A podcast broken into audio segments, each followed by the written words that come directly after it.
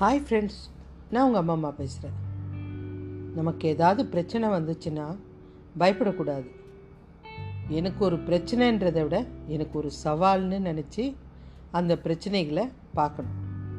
எந்த ஒரு வேலையாக இருந்தாலும் வீட்டில் இருந்து நம்ம ஸ்கூல் போகிறதோ காலேஜுக்கு போகிறதோ எதுவாக இருந்தாலும் ஆயிரத்தெட்டு பிரச்சனை நம்மளுக்கு இருந்துக்கிட்டு தான் இருக்கும். ஆனால் அதெல்லாம் சரி பண்ணணும்னு நினச்சோம்னா கஷ்டம்தான். கண்ணு கெட்டின தூரம் வரைக்கும் மணலாக தான் தெரியும். கொஞ்சம் கிட்ட போய் பார்த்தா கல்லாக தெரியும். கண்ணுக்கிட்ட வச்சு பார்க்கவே கூடாது எதையுமே. தொலைவில் வச்சு தான் பார்க்கணும். ஒருத்தன் பிரச்சனைங்கெல்லாம் கண்டு பயந்து போயிட்டான். குருக்கிட்ட ஓடுறான். பேசவே முடியல. கண்ணை திறந்தாலே தண்ணியாக கொட்டுது.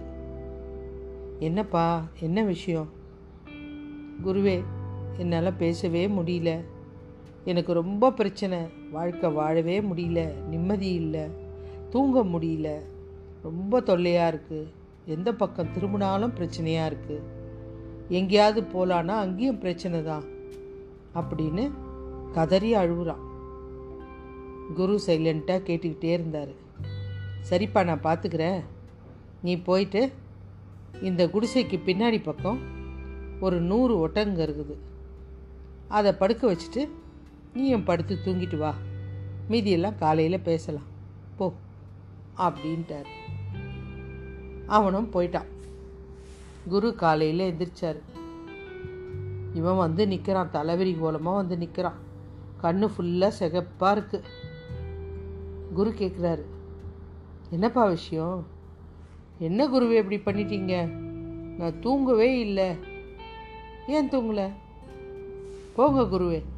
பத்து ஒட்டகம் படுத்தா நாலு ஒட்டகம் எந்திரிச்சு நிற்குது இருபது ஒட்டகம் படுத்தா பத்து எந்திரிச்சு நிற்குது எதுவுமே ஒட்டு மொத்தமாக படுத்து தூங்கவே மாட்டேங்குது என்னால் தூங்கவே முடியல அப்படின்னு கத்துறான்.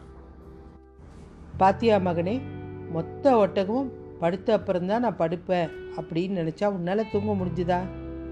இதுதான்ப்பா வாழ்க்கை. வாழ்க்கையில் பிரச்சனைங்க முடிஞ்ச அப்புறம்தான் நான் நிம்மதியாக இருப்பேன் அப்படின்றது ஒட்டகத்தை படுக்க வைக்கிற மாதிரி. சில பிரச்சனைங்க தானாக முடிஞ்சிடும் சிலது முடிஞ்சாலும் வேறு ரூபத்தில் கிளம்பி வரும்.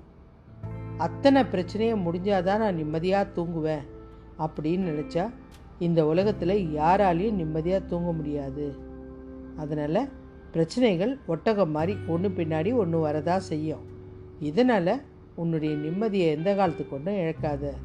கிடைக்கிற சந்தர்ப்பங்களில் நல்லபடி வாழு. அப்படின்னு சொல்கிறாரு மீண்டும் ஒரு நல்ல தலைப்பில் சந்திப்போம்.